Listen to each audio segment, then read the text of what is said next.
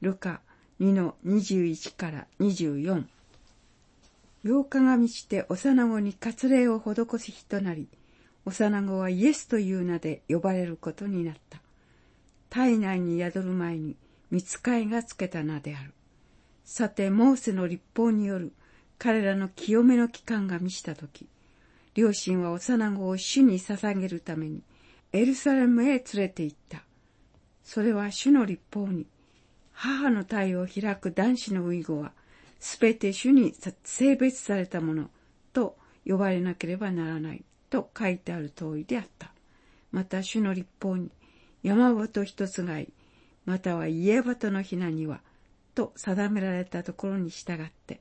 犠牲を捧げるためであった。礼拝の聖書箇所は、ゴスペルプロジェクトというカリキュラムに従っており、今週と来週はイエス様がまだ赤ん坊だった時や子供だった頃のエピソードをルカの福音書から取り上げます。レントの期間にこうした箇所を学ぶのはちょっと時期外れのように感じられますけれども、実はイエス様の苦難への道は赤ん坊や子供だった時から始まっていたのです。ルカ2の21には、イエス様が生まれて8日目に割礼を受け、イエスと名付けられたことが書かれています。イエスという名には、神救いたもという意味があります。この名前は、天使によってマリアの夫となるヨセフに与えられたものでした。マタイ1の21に、マリアは男の子を産みます。その名をイエスとつけなさい。この方こそご自分の民をその罪から救ってくださる方です。とありますように、イエスという名には、この赤ん坊がやがて人々の罪を背負って十字架で死ぬことが予告されているのです。ルカ2の22から24には、マリアとヨセフが生後40日目のイエス様を神殿に連れて行き、犠牲を捧げたことが書かれています。22節に、さて、モーセの立法による彼らの清みの期間が満ちたとき、両親は幼子を主に捧げるためにエルサレムへ連れて行ったとありますように、イエス様のこの最初の宮詣には二つの意味がありました。一つは、彼らの清めの期間が満ちた時とありますように、出産後の女性の清めのため、もう一つは、幼子を主に捧げるためにとありますように、長子であるイエス様を神様に捧げるためでした。清めのための規定、これはレビキの12章の6節から8節にあります。そこには、一切の子羊一匹と罪の清めの捧げ物としての家鳩のひなか、山鳩を一羽と定められています。けれども、貧しい人のためには、子羊の捧げ物が免除されました。こんな風に規定されています。もし彼女に羊を飼う余裕がなければ、二羽の山鳩か、二羽の家鳩のひなを取り、一羽は全焼の捧げ物、もう一羽は罪の清めの捧げ物とする。ルカの2の24を見ますと、また主の立法に山鳩一つがい、または家鳩のひなにはと定められたところに従って犠牲を捧げるためであったとありまして、マリアが捧げたのは山鳩一つがいか、あるいは家鳩のひな2羽のどちらかだったことがわかります。本来は子羊を捧げなければならないのですが、マリアには子羊を買う余裕がなかったのです。それで子羊の代わりに鳩のひなが捧げられました。このことはイエス様がどんなに貧しい家庭にお生まれになったか、貧しくお育ちになったかということを示しています。ピリピ2の6から8にこうあります。キリストは神の見姿であられるのに、神としてのあり方を捨てられないとは考えず、ご自分を虚しくして、しもべの姿をとり、人間と同じようになられました。人としての姿を持って現れ、自らを低くして死にまで、それも十字架の死にまで従われました。神であるお方が人となる。主であるお方がしもべとなられたのです。神の御子がご自分を虚しくし、自らを低くしたのです。コリント第2、8の9はこのことを、主は富んでおられたのに、あなた方のために貧しくなられましたと言い換えています。主は貧しくなられた。それは経済的に貧しいという異常のものです。イエス様は天の栄光の富すべてを投げ打って、この地上に来られたのですから。たとえイエス様が王宮に生まれ、何不自由ない生活をしたとしても、天から見れば、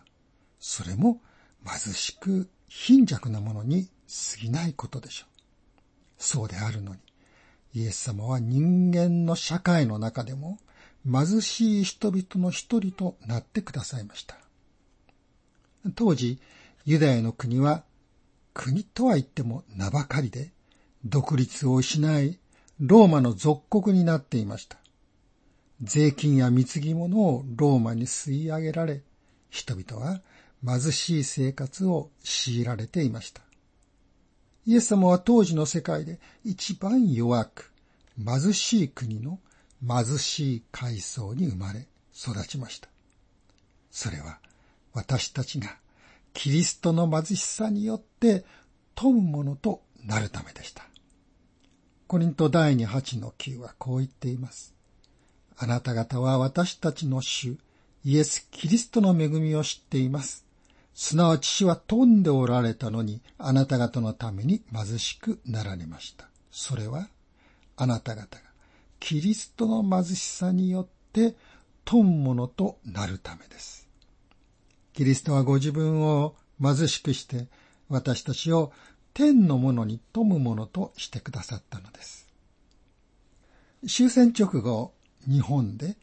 ありの町のマリアと呼ばれた人がいました。北原玲子という人ですが、1929年生まれです。彼女はクリスチャンになってから、隅田川の琴問橋の周辺にありました有の町で奉仕を始めました。有の町というのは、廃品回収で生計を立てていた人たちが集まって生活していた、いわゆる貧困地域でした。有の町は、ならず者や泥棒ばかりがいるところだ、という言われのない非難を受けていました。そこにいた子供たちも十分な教育を受けられませんでした。北原玲子さんは有の町に通い、子供たちの教育のために力を尽くしました。彼女は大学教授の娘で、戦後とはいえ他の人々に比べ豊かな生活をしていました。しかし彼女はそこで奉仕をしているうちに、恵まれているものの中からその一部を削って人々に施すだけでは本当の奉仕ではない。自分もありの町の人々と同じように廃品回収をして生活すべきだと考えるようになりました。恵まれた生活は神様が与えてくださる祝福で感謝して受け取ればよいのです。もちろんそれを独り占めすることは貪欲です。神様に喜ばれません。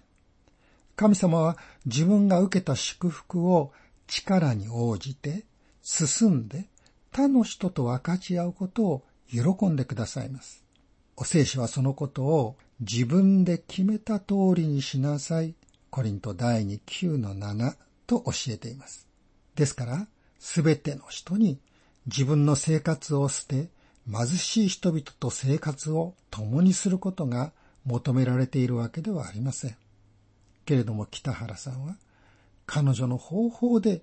神と人とに仕える道を選びました。神様の召しはそれぞれに違いますから、皆が同じ道を歩くわけではありません。けれども、どのような道を歩こうとも、キリストの貧しさに預かろうとした人々の生き方の中にあるキリストの心を私たちも持っていたいと思います。そしてその心を持って自分のできることに励みたいと思います。北原さんはその後結核にかかり療養生活のためありの町を離れましたが死期を悟ると最後をありの町で過ごしたいそう願って再びありの町に住み1958年1月23日28歳の若さで世を去りました。彼女が亡くなってから東京都はありの町に退去命令を出すのですが、北原さんが書き残しましたありの町の子供たちという本を読んだ東京都の職員が、私は東京都の役人である前に人間でありたい。そう言って、ありの町の人々に代替地を提供するため尽力したということが伝えられています。キリストの貧しさに生きた人の証が信仰を持たない人さえ動かしたとしたら、キリストご自身が天の栄光を捨てて貧しくなられたことが信仰を持つ人を動かさないわけはありません。あなた方は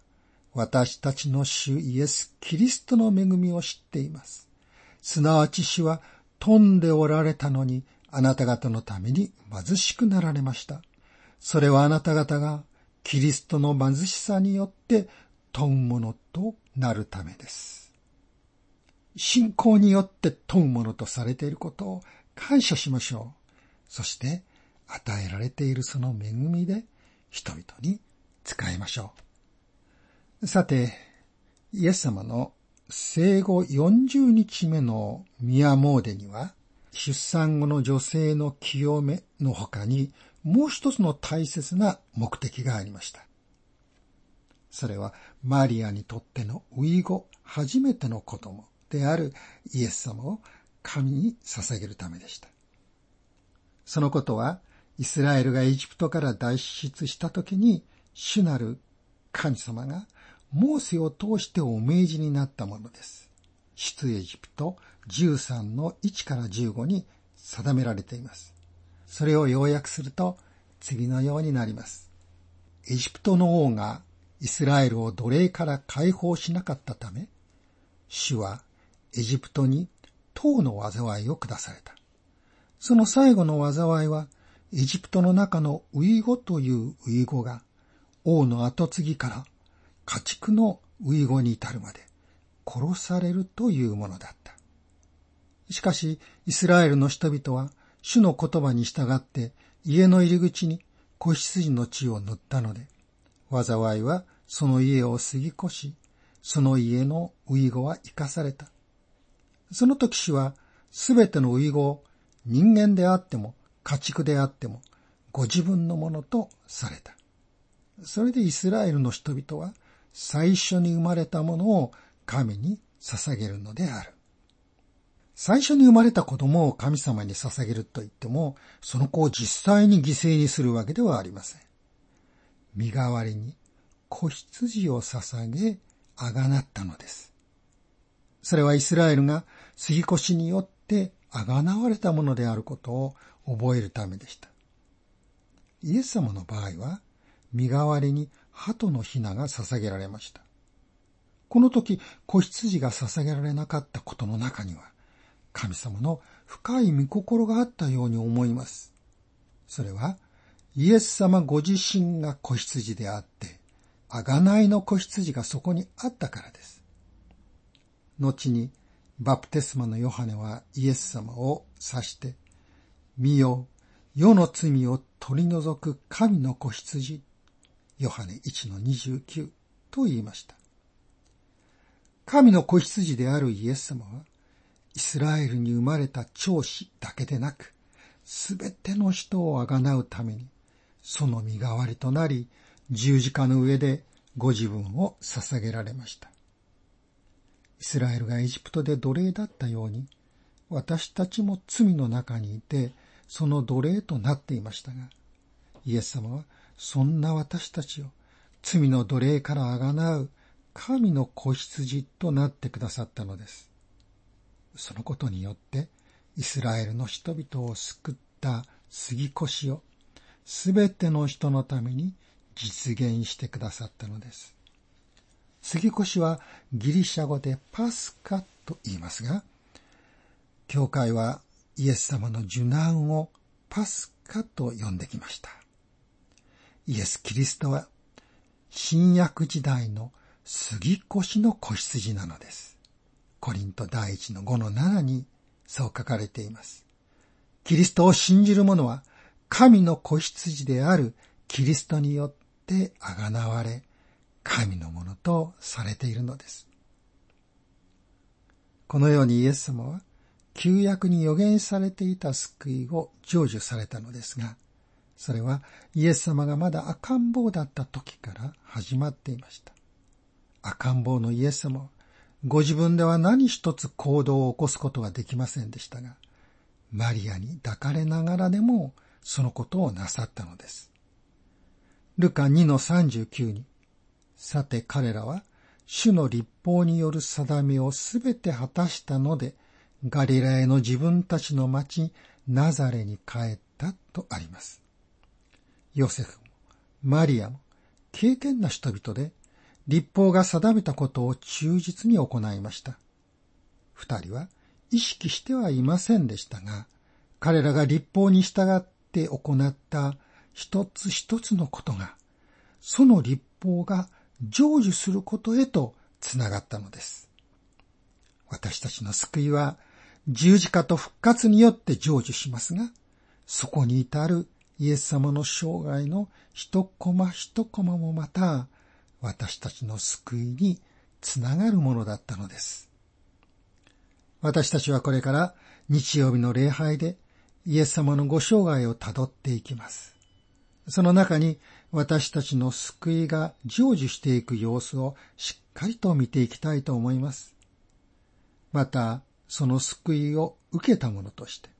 どのようにイエス様に習っていくことができるのか、そのことも学んでいきたいと思います。精霊の助けと導きを求めながら、そのことをしていきましょう。祈りましょう。イエス・キリストの父なる神様、あなたはイエス様のご生涯を通して、旧約時代からすでに約束しておられた私たちの救いを成就してくださいました。私たちがイエス様にある救いの成就をしっかりと学び、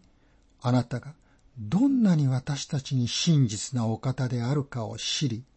より一層あなたに信頼するものとなれますよう、導き、助けてください。主イエスのお名前で祈ります。アーメン。